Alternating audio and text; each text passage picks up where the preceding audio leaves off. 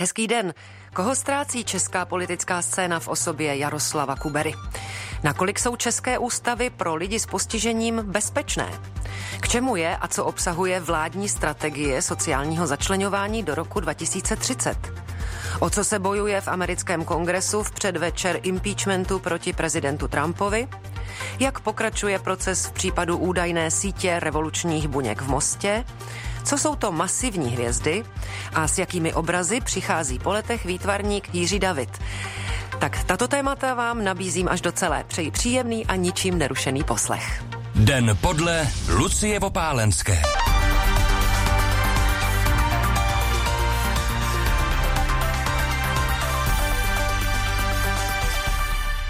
Zesnulého předsedu Senátu Jaroslava Kuberu bude v čele horní komory nyní zastupovat její první místo předseda Jiří Růžička za starosty a nezávislé. Postup při volbě Kuberova nástupce ve vedení Senátu by měl projednat v úterý předpolednem organizační výbor horní komory. Vláda uctila před dnešním zasedáním Kuberovu památku minutou ticha. Jaroslav Kubera zemřel o víkendu ve věku 72 let. Nejčastěji o něm jeho kolegové i političtí rivalové mluví jako o slušném a poctivém člověku. No a mým prvním hostem je Josef Mlejnek z Institutu politologických studií Fakulty sociálních věd Univerzity Karlovy. Dobrý den. Dobrý den. Pane Mlinku, co úmrtí šéfa Senátu znamená pro chod horní komory parlamentu? No, pro chod horní komory to příliš mnoho neznamená. Je na to připravená i z hlediska pravidel dosavadního předsedu nahradí místo předseda a jistě organizační výbor projedná to nějaké datum uh, volby nového předsedy. Jak by se měl ten nový předseda volit? Podle jakého klíče? Je to jasné? Tak ta procedura samozřejmě je jasná, ale tady určitě proběhnou nějaké konzultace senátních klubů o tom, kdo bude navržen a mm, po případě, jestli třeba nebude nějaký společný kandidát více klubu a tak dále. Před volbou Jaroslava Kubery probíhala docela intenzivní jednání, docela trochu zápas mezi některými eh, senátními kluby. Tam probíhal i spor a to, který z těch klubů je vlastně největší a má tudíž jakoby nepsané právo na toho předsedu, protože eh, v těch klubech jsou lidé zvolení za tu danou stranu, tak přímo ve stranickém tričku a pak tam jsou třeba i senátoři zvolení jako nezávislí a tak dále. Takže není úplně jasné, která strana vlastně má nejen většinu v Senátu. Mm-hmm. Záleží na tom, jaké kritérium eh, se použije, tak je možné, že nějaké spory podobného typu nastanou není. není. Mm-hmm. Politici, senátoři jsou voleni za určitou stranu, samozřejmě, ale v, také v konkrétním obvodě. Jaroslav Kubera zvítězil eh, v obvodu číslo 32 v Teplicích. Znamená to nové hlasování? Po případě v jakém termínu by měly být volby vyhlášeny? Eh, znamená to doplňovací volby. Eh, prezident by měl vyhlásit v dané lhůtě no, no, nové volby, bude zvolen nový senátor nebo senátorka a mm, důležité možná je poznamenat, že e, bude zvolen jenom e, do konce toho šestiletého volebního období e, toho stávajícího obvodu. To znamená, že Jaroslav Kubra byl zvolen v roce 2018, kdyby měl, kdyby nezemřel mandát do roku 2024, čili ten nově zvolený senátor bude ten mandát do roku 2024. Hmm. Čtyři a půl roku. Eh, pan Kubera byl dlouholetou výraznou postavou ODS. Proč byl podle vás mezi voliči tak oblíbený, že nepřetržitě od roku 1994 do roku 2018 byl starostou Teplic? Určitě e, zatím za tou úspěšností v Teplicích určitě zatím e, byla jeho práce v Teplicích, schopnost něco zorganizovat, že určitě byl schopen se před voliči vykázat tím, že dokázal hledat co zorganizovat, zařídit a tak dále. A pak samozřejmě celostátně měl, no, byl populární a i jeho političtí odpůrci, lidé, kteří měli úplně jiné názory, respektovali kvůli jeho přístupu životu, byl vyhlášen jako svým bonmoty, svou svým způsobem vyjadřování, který rozhodně nebyl nějaký kožený a, a, a tak dále, dovedl Jaroslav Kuber vždy pobavit a oživit uh, debatu, čili i ty osobní vlastnosti, nebo vlastně nebyl třeba zapleten, myslím, že do žádné Eh, do žádné korupční aféry a tak dále, čili ta slušnost a eh, poctivost jeho života v tom hrála roli, takže když to spojí dohromady, že eh, neměl žádný temný škraloup v minulosti, dovedl se chovat, jednat s lidmi vesele, vtipně, a dovedl se vykázat i nějakou prací, tak to výsledky své práce, to samozřejmě dohromady mu dával velké renomé i právě i u jeho politických odpůrců. A e, když nebudeme mluvit o odpůrcích, ale o jeho domovské straně, o ODS, tak odpovídalo těm jeho zásluhám, tomu, o čem jste právě mluvil.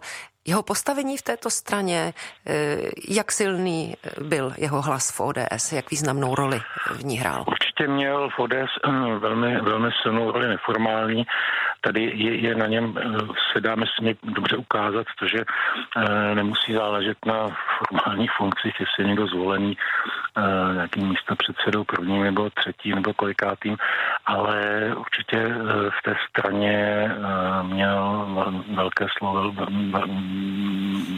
byl velmi oblíbený, byl takovou tváří ODS, i, která oslovovala i lidi voliče, po případě mimo okruh těch stranických eh, příznivců. A i v těch dobách, kdy, kdy prostě ODS eh, byla v nejhlubší krizi, třeba po, eh, po pádu Petra Nečase a tak dále, tak to byl právě Jaroslav Kubera, který přímo i apeloval, dokonce myslím, byl nějaký třeba klip, že apeloval na straníky, ale i na občany, aby ještě dali ODS nějakou šanci, že se ta strana pokusí očistit a tak dále. Čili eh, v těch těžkých dobách byl schopen dát svou osobnosti té straně nějaký kredit a e, možná i, díky němu přece jenom ODS tu krizi do, do jisté míry překonala. No a řekl byste třeba i, že Jaroslav Kubera byl tím člověkem, který dokázal i sjednocovat různé stranické postoje, pokud na některých tématech se ODS třeba štěpila, ehm, nevím, třeba postoj k Evropské unii, eh, kde se objevovaly ve straně i radikální ehm, postoje, tak hmm. že on byl tak nějak někde uprostřed, nebo jak byste ne, ho zařadil? nemyslím, on právě byl ten eh, člověk, který jako on osobně měl dost jako no, ostré názory, byl jako kritikem velkým Evropské unie bych řekl, že byl radikálnějším kritikem Evropské unie, než eh, jak, jaká byla její oficiální stranická linie. Tady eh, ta jeho přednost nebyla v tom, že by on eh, nějak se snažil udělat jako nějak, nějaký kompromisní a názorový pohled, přístup.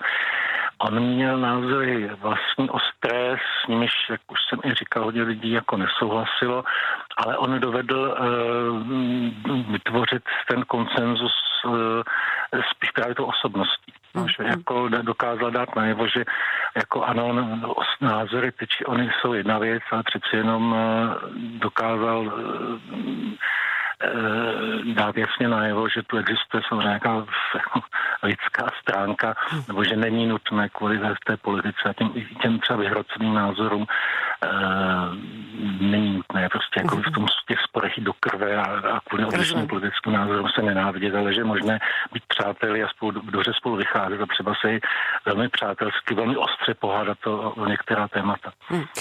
Poslední věc, jakou formu by mělo podle vás mít poslední rozloučení s takto vysokým ústavním činitelem. Mělo by jít o státní pohřeb eh, nebo pohřeb se státními podstami, pokud eh, s tím rodina bude souhlasit, pokud si to rodina bude přát? Já nejsem úplně jako ceremoniář, já si netroufám tohleto přesně říct. On byl samozřejmě vysoký ústavní činitel, a já si to velmi teď říkám, jestli přímo státní pohřeb, ale určitě samozřejmě pohřeb s, se státním podstami, určitě ano, protože byl to jeden z nejvyšších ústavních činitelů. Hmm. Eh, dodává Josef Mlejnek z Institutu politologických studií Fakulty sociálních věd Univerzity Karlovy. Moc vám děkuji za rozhovor a za váš čas naslyšenou. Děkuji tež, nashledanou. Stále posloucháte Český rozhlas Plus. Osm mrtvých a 30 zraněných, z nichž jeden je stále ve vážném stavu, si vyžádal nedělní požár v domově pro lidi se zdravotním postižením ve Vejprtech na Chomutovsku, přestože hasiči byli na místě za pět, respektive deset minut od přijetí zprávy.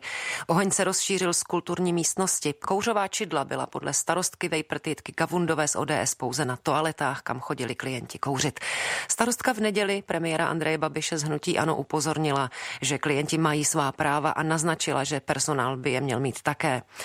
Domov ve Vejprtech poskytuje služby osobám s lehkým středním i těžkým stupněm mentálního postižení, po případě s kombinovanými vadami. Na rizika dotýkající se bezpečnosti klientů podobných zařízení poukázala minulý týden veřejná ochránkyně práv Anna Šabatová. No a mým dalším hostem je teď Milan Šveřepa, expert na deinstitucionalizaci a ředitel společnosti Inclusion Europe, která na evropské úrovni zastupuje mentálně postižené a jejich rodiny. Přeji vám dobrý den. Dobrý den. Tak v dnešním prohlášení Inclusion Europe stojí, že vás zpráva velmi zarmoutila, ale nepřekvapila. Proč především vás to nepřekvapilo? A, tak především bych chtěl vyjádřit soustrast všem a, a, pozůstalým po obětech a brzké uzdravení těm zraněným, kteří ten požár přežili. Proč nás ta zpráva bohužel nepřekvapila, je to, že ústavy prostě nejsou místa k žití a nesou sebou značná rizika pro ty, kdo v nich pobývají. Dochází v nich k zneužívání a k omezování těch lidí, ale nesou taky značná rizika právě takových situacích, jako ke kterým došlo v neděli, v neděli ve Vejprtech. A vždycky je v tom ústavu na místě větší skupina lidí, Většinou ty lidé mají nějaké omezení v pohyblivosti nebo, nebo v orientaci, těžko se orientují. Velmi často jsou ty budovy taky e, špatně přístupné, to znamená, že to všechno potom stěžuje evakuaci a zvyšuje nebezpečí takovéhle tragédie. Ztráty tedy Je podle to... vás jednoznačně nemusely být tak vysoké, kdyby, kdyby se dělo co? Kdyby, kdyby ten ústav vlastně nebyl, kdyby ti lidé v tom ústavu nebyli? Uh, samozřejmě, tak hmm. jako nej, v ústavech ti lidé být nemají, mají žít v běžném prostředí a když už teda v nich jsou, jakože v nich jsou v České republice tisíce, tak je nezbytně nutné přijmout taková opatření, aby se podobným dalším tragédiím eh, předešlo. Mm-hmm. Klienti zjevně museli mít problém dostat se ven, když v budově uhořeli. Mně připadá z hlediska prevence jako zásadní otázka, z jakých příčin se nejspíš eh, ne- nedařilo dostat je mimo budovu. Eh, možná to mohlo být kvůli nedostatku personálu, o čemž mluvil šéf sociálních služeb ve Vejprtech, nebo možná bariérám budově, nebo i kvůli mentálnímu stavu klientů. A u toho bych se pozastavila, protože starostka Jitka Govundová ve svých prvních reakcích obracela pozornost na problematičnost těch místních klientů, že porušovali zákaz kouření, že se už dříve snažili eh, objekt zapálit. Mm, tuto informaci, pravda, eh, poté, poté popřel ředitel domova Kavkaz. Nicméně, jak vám to znělo? No, jo, to samozřejmě hrozně, nějaké takové výroky jsou naprosto nepřijatelné jako obvinovat někoho bez jakýchkoliv důkazů z toho, že způsobil něco hrozného, je něco, co by si teda neměl nikdo dovolit. A já myslím, že no samozřejmě očekáváme jako řádné vyšetření příčin toho požáru a nehodláme teda na rozdíl paní starostky nic předjímat. Nicméně do toho řádného vyšetření příčin bylo potřeba také očekávat odpovědi na otázky, jednak po stavu toho objektu, ale i po způsobu poskytování služeb v tom daném zařízení. Víme z inspekční zprávy z roku 2016 v zařízení sice v jiném, ale stejné organizace, že tam byly právě problémy s, s bariérami v prostorách, kde byli lidé, kteří měli omezení v pohybu. To znamená, že se o tom těžko mohou dostat sami nebo je velmi obtížné evakuovat. Víme také ze zprávy z roku 2018, že v dalších dvou zařízeních té samé organizace, opět říkám, že ne v tom, kde hořelo, ale, ale spadá to pod tu samou organizaci, docházelo k nadměrnému podávání uklidňujících léků, to znamená uh, léků, které teda omezují člověka v jeho reakcích na bezprostřední podněty, pravděpodobně ho taky uspávají. To jsou všechno důležité okolnosti, které bylo uh, nutné uh, jednoznačně prošetřit a myslím, že taky důležité vyjádřit poděkování všem, kteří zasáhli neprostředně, bezprostředně a, a i přesto vysoké číslo zabránili tomu, aby to počet obětí byl ještě větší. Hmm, hmm.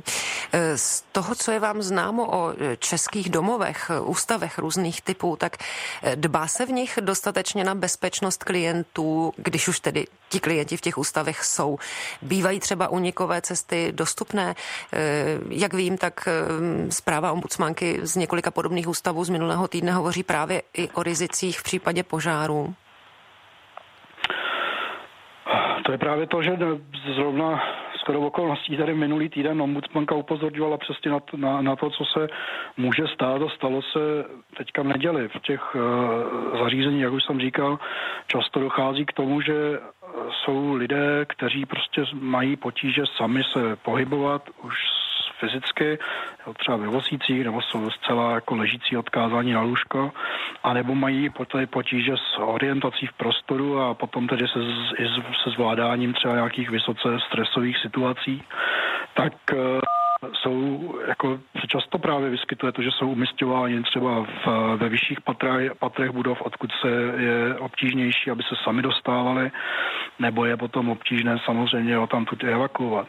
Velmi často také dochází k tomu, že je samozřejmě omezen pohyb těch uživatelů, například tím, že se různě zamykají oddělení nebo že se zamykají celé budovy z, ti uživatelé potom nemají nejmenší mm-hmm. možnost sami vlastně se z těch uh, budov nebo z těch oddělení dostat. Ano, já rozumím, já jsem sama... Že přesně to byl hmm. případ uh, domov Kavkaz.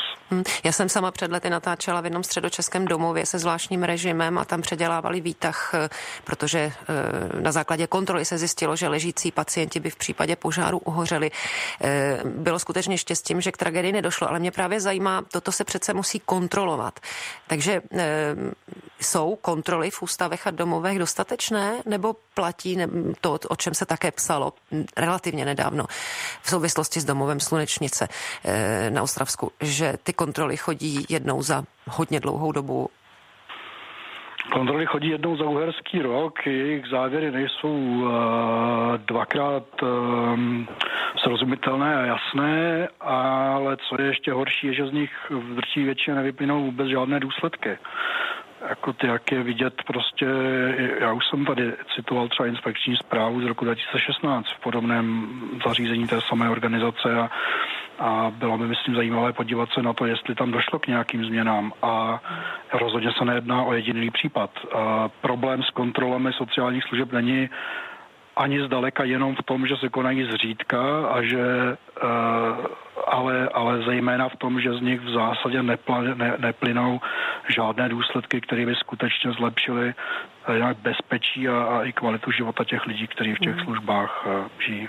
Dobře, na závěr, eh, co by se především teď eh, mělo dít? Teď samozřejmě do, do toho ústavu putují peníze už od včerejška nebo od dneška. Ministrině Maláčová přislíbila dokonce i peníze na investice, ale vám se to pokud vím nelíbí, že by se vlastně neměli, neměl takový ústav opravovat. Takže co by bylo optimální podle vás? Tak především je nezbytné uh, zajistit těm uh, přeživším obyvatelům řádnou odbornou pomoc. Byl naprosto šokován dnešním vyjádřením ředitele toho zařízení, který říká, že jsou jako děti a že to pro ně byla taková zábava. A myslím, že zlehčování, podobné zlehčování traumatických zážitků je naprosto šokující. A Druhá věc eh, rozhodně není v žádném případě žádoucí ten domov jakkoliv rekonstruovat. Lidé v podobných zařízeních žít nemají. Odporuje to jejich zákon, odporuje to zákonům České republiky a mezinárodním závazkům. Ty peníze, které se tady pravděpodobně budou nějakým způsobem vybírat, by bylo nejrozumnější investovat do toho, aby ti lidé měli zajištěno běžné bydlení v nějakých normálních bytech a domech, aby měli dostupnou individuální péči tak, jak jim to bude vyhovovat, aby mohli žít takový život, hmm. který oni si představují. Eh, domnívá se Milan Šveřepa, ředitel Inclusion Europe a expert na deinstitucionalizaci. Já vám děkuji eh, za rozhovor a mějte se hezky naslyšenou. Děkuji, naslyšenou. Vláda dnes kromě jiného projednávala i strategii sociálního začlenování v letech 2021 až 2030. Jde o cirka 100 stránkový dokument, který nejprve popisuje výchozí stav a pak nastěňuje cíle či principy politik, které se v jednotlivých oblastech tématu dotýkají. Můžeme si tedy představit například dostupnost bydlení, inkluzi, řešení romských get a podobně.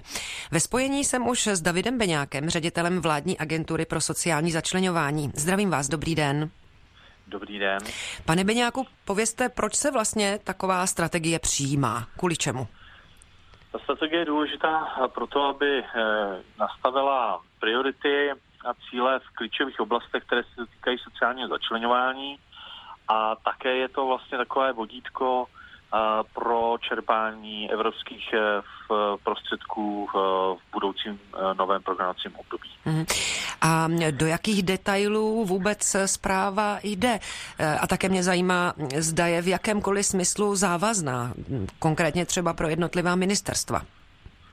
Tak strategie je samozřejmě závazná pro ministerstva, to je ty úkoly, které když vláda schválí cokoliv vlastně svým usnesením a uloží úkoly ministerstvům, tak je to vždy závazné. Hmm. Uh, takže samozřejmě závaznost té strategie, pokud bude schválená vládou, tak uh, ta je bez diskuze a uh, samozřejmě ta hloubka té strategie je v, obec, v rovině obecných cílů, protože se předpokládá, že pak ty obecné cíle budou rozpracovány do konkrétních úkolů, ke kterým bude přiřazena i odpovědnost jednotlivých ministerstev, což tomto textu teď není, teď je vlastně jenom obecně nějaký cíl a e, zhruba takový jako popis, e, jak by měl, nebo v, jaký, jak, v jakých parametrech by měl být plněn, tak, a, ale není tam zatím stanovena odpovědnost, což se stane následně v jiném dokumentu hmm. navazujícím.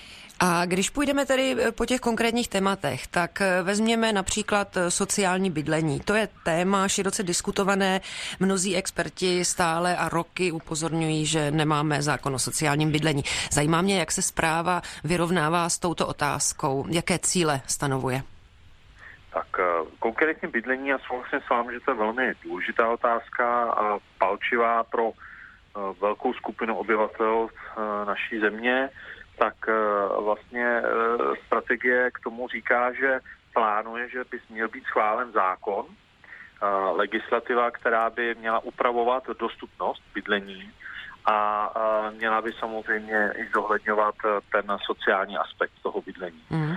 A v podstatě popisuje tady základní parametry toho, toho problému a samozřejmě tím hlavním gestorem lze asi očekávat, že v tomto případě bude Ministerstvo pro místní rozvoj. Hmm.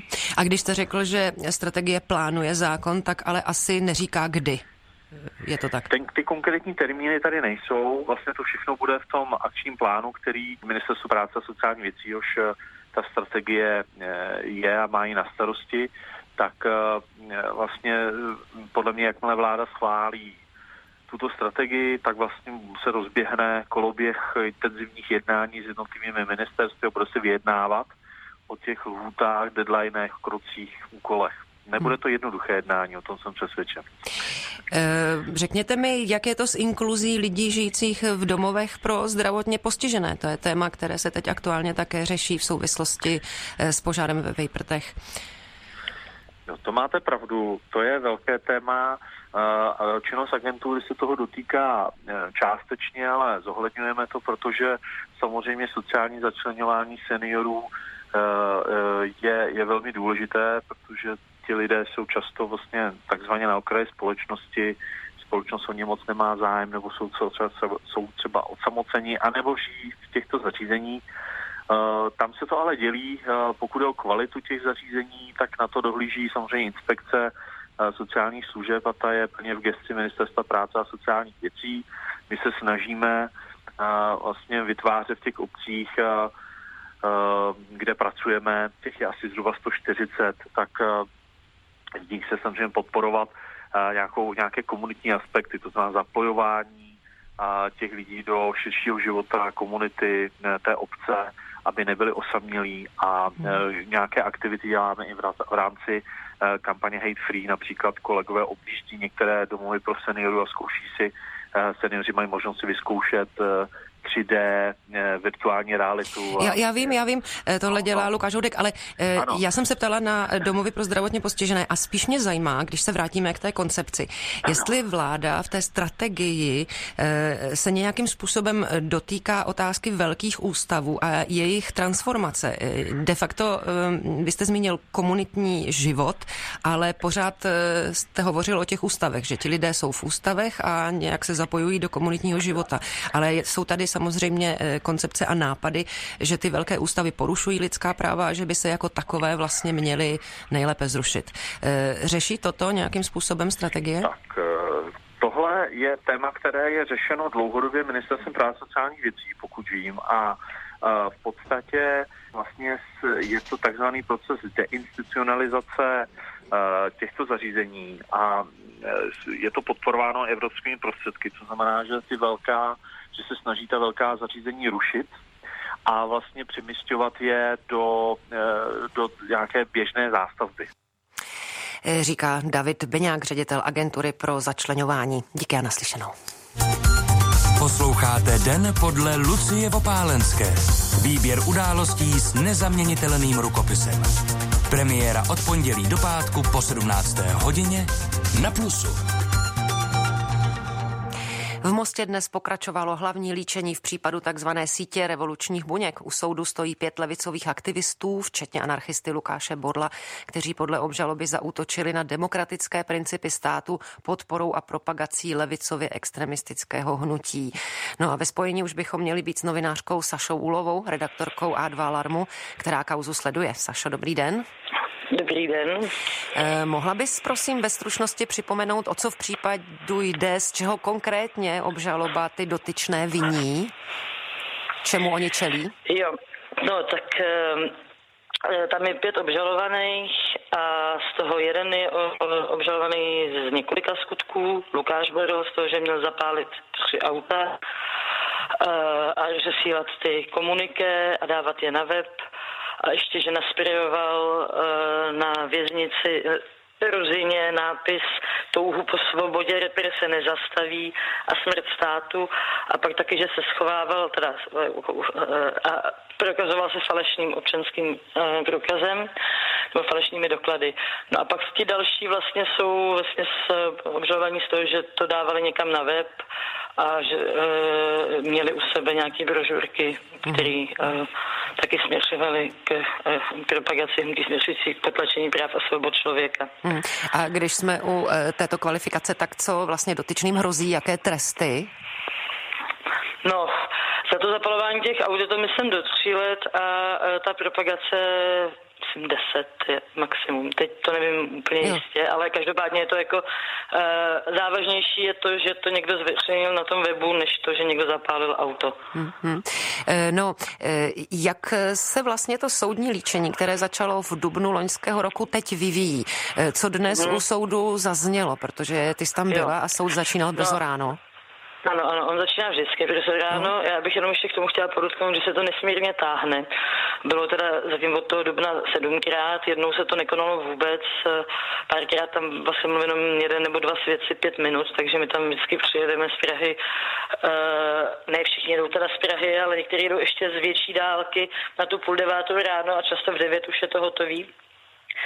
A uh, dneska tam mluvili vlastně dva lidé, kteří byli v tom komunitním centru Ateneo, eh, o těch aktivitách, které dělali v tom centru a, a pak jeden člověk, který administroval web a tam je jako zajímavá věc, tam se neustále vlastně řeší, jestli vždycky byl ten obžalovaný jediný, kdo měl přístup k tomu webu a zatím se ukazuje, že k těm webům mělo přístup hodně lidí, takže vlastně jako nelze příliš dokázat, že by to byli ti obžalovaní, mm-hmm. kdo tam dávali ty komuniké těch sítí revolučních buněk. To vlastně fungovalo tak, že někdo zapálil auto a někdo rozeslal komuniké sítě revolučních buněk a některý weby to zveřejnili, někdy k tomu třeba napsali, že s tím nesouhlasí, ale vlastně jako i, i tak by je to ta propagace. Hm. Eh, já bych možná pro, pro posluchače, aby se v tom orientovali, eh, mohla uvést, že policie dříve uváděla, že takzvaná síť revolučních buněk tedy umístěvala Nejméně od ledna roku 2014 na veřejně přístupných webových stránkách prohlášení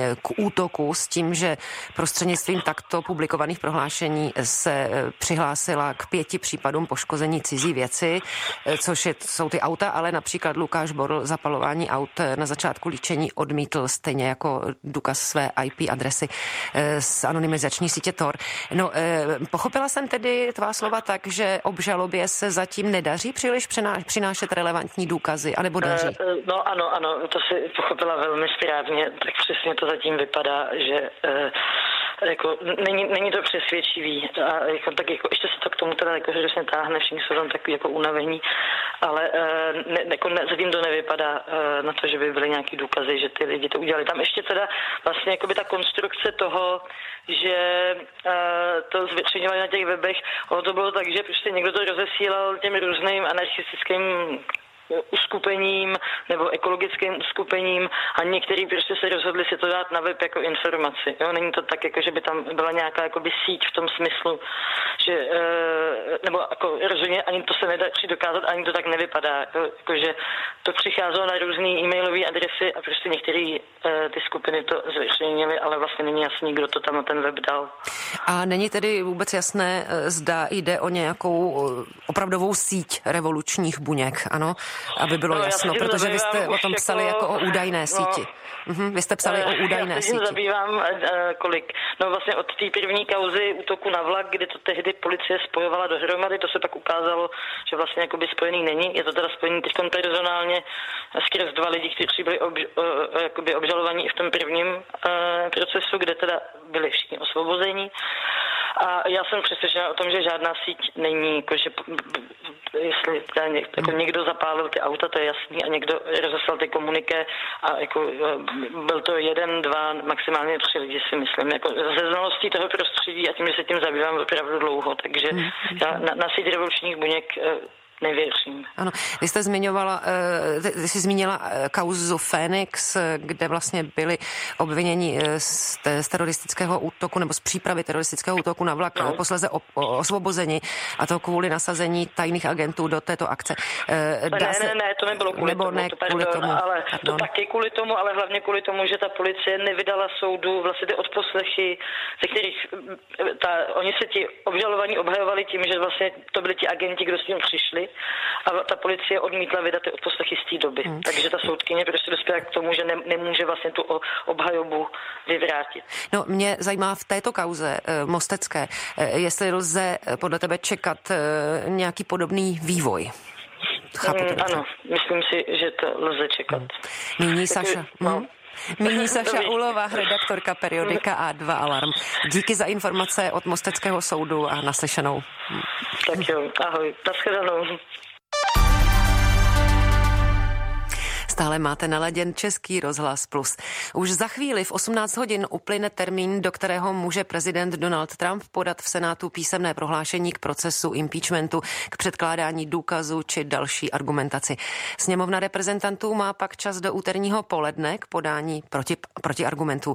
A tím fakticky začne samotná senátní procedura impeachmentu proti současnému americkému prezidentovi, který je třetí hlavou Spojených států, jež čelí ústavní žalobě vznesené sněmovnou reprezentantů reprezentantů. Dodám, že na proces bude dohlížet předseda nejvyššího soudu eh, John Roberts. Sedmičlený tým žalobců povede předseda výboru sněmovny reprezentantů pro kontrolu zpravodajských služeb Adam Schiff. A ten v neděli v televizi ABC obvinil americké tajné služby, že před kongresem skrývají významné dokumenty týkající se Ukrajiny. Jde o Trumpovu snahu odtud získat informace kompromitující jeho soka Joea Bidena. No a mým dalším hostem je teď Jakub Lepš, amerikanista z University of New York in Prague. Dobrý den. Dobrý den. Vypadá to, že podléhají tlaku vlády, řekl šif o NSA a CIA. Eh, pane Lepši, jak silná je to káva? Děje se ve Spojených státech často, že opoziční politik obviní tajné služby? Tak, i ve Spojených státech jakožto v zemi, kterou řada lidí považuje za nějakou kolébku západní demokracie, se často objevují informace o tom, že tajné služby šly na ruku vládnoucí garnituře, čili někdy jsou to republikáni, někdy demokraté. Můžeme zmínit americkou invazi do Iráku během období vlády Drže Bushe mladšího a dodnes vlastně probíhá spor, do jaké míry ty tajné služby měly chybné informace a poskytovaly chybné informace o tom, že Irák údajně má zbraně hromadného ničení, které se nenašly a do jaké míry oni podlehli politickému tlaku po 11. září ze strany George Bushe a dalších republikánů, aby takovéto informace dávali. Čili, že uh, oni v nějaké míře jsou schopni, řekněme, podlehnout nějakému veřejnému mění nebo trošku přizpůsobit své zprávy a své analýzy tomu, kdo sídlí zrovna v Bílém domě. Uh, to do nějaké míry, jo, ale zároveň je za vidět z té historie, že kdykoliv se tak, nebo téměř kdykoliv, když se tak stane, tak dřív nebo později se to dostane ven, takže uh, ono to není tak jednoduché.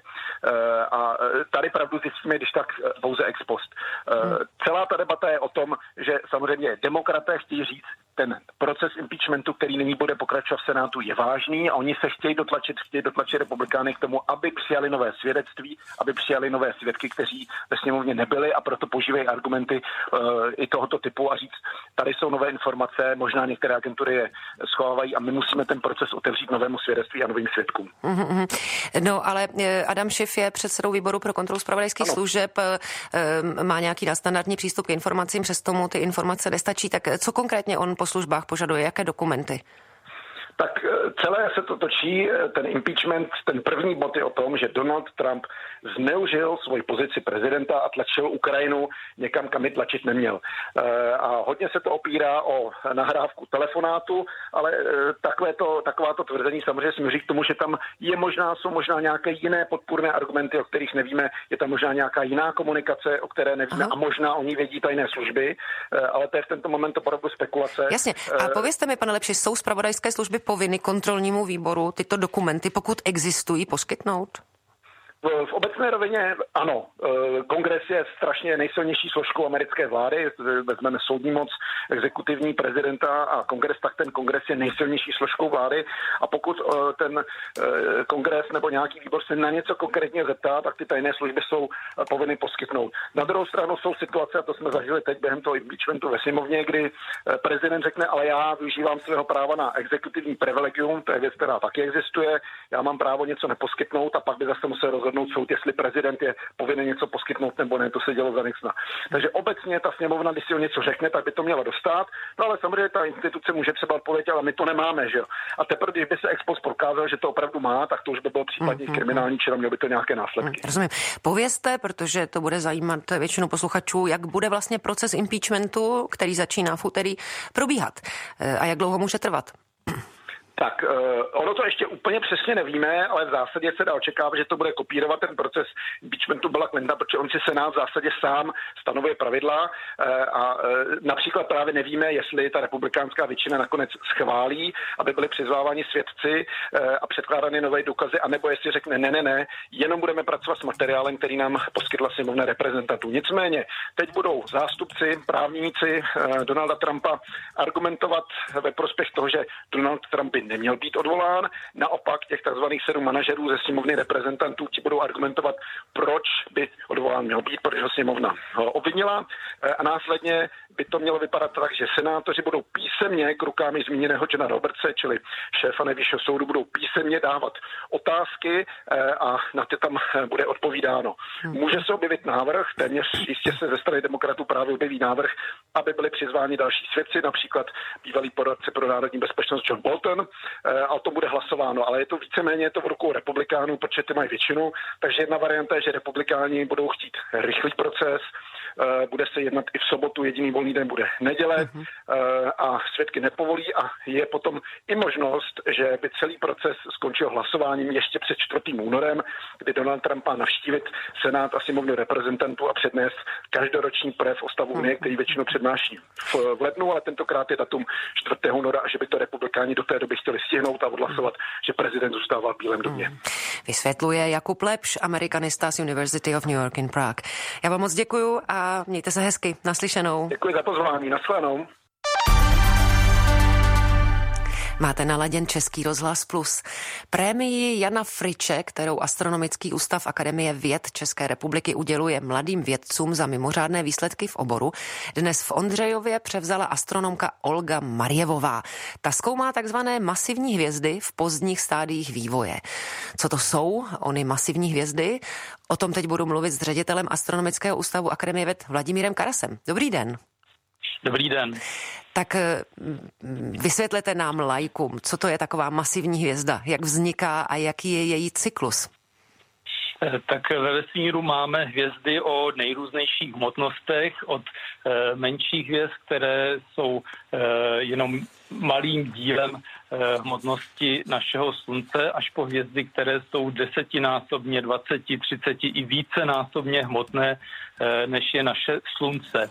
To jsou ty právě, jak říkají astronomové, masivní nebo velmi hmotné hvězdy které jsou zajímavé z mnoha důvodů. Eh, především proto, že velmi svítí, jsou velice energetické, vydávají hodně záření, také z nich vyletuje eh, mnoho eh, částic a proto je možné vidět tyto hvězdy do větší vzdálenosti než ty méně svítivé a méně hmotné souputníky. Také je na nich eh, vlastně zajímavé to, že se vyvíjejí rychleji, protože je v jejich jádře větší tlak, větší teplota, rychleji spalují eh, vodík, své palivo na těžší prvky, takže celý ten jejich život probíhá jaksi bouřlivěji. A je pravdou, no a... že potom nakonec hmm. z nich vznikají černé díry? Části těch velmi hmotných věc v skutku vznikají černé díry, záleží potom na tom průběhu jejich eh, konce života, toho završení, které eh, probíhá eh, formou supernovy, velkého výbuchu a pokud ta hvězda se nerozmetá úplně, může po ní vzniknout nějaký pozůstatek kompaktní, dohasínající, již nezářící a to právě bývají ty černé díry. Hmm. Povězte, jakým způsobem se vlastně masivní hvězdy zkoumají a jak k jejich výzkumu přispěla Olga Marjevová, která se dnes stala laureátkou prémie Jiřího Friče. Ano, Eh, tak astronomové zkoumají hvězdy nejrůznějšími eh, technikami, nejrůznějšími metodami, ale ta nejklasičtější a stále nejběžnější je eh, pomocí dalekohledů, pomocí teleskopů, které rozloží přicházející světlo na spektrum na barvy a z něj, z toho spektra jsou astronomové schopni určit eh, vlastně obrovské množství informací o těch hvězdách, včetně například chemického složení, jaké jednotlivé prvky na těch hvězdách se nacházejí v jejich atmosférách, v jakém zastoupení a z toho se pak dá odvozovat mnoho i o historii té hvězdy a, a například i o té jejich hmotnosti.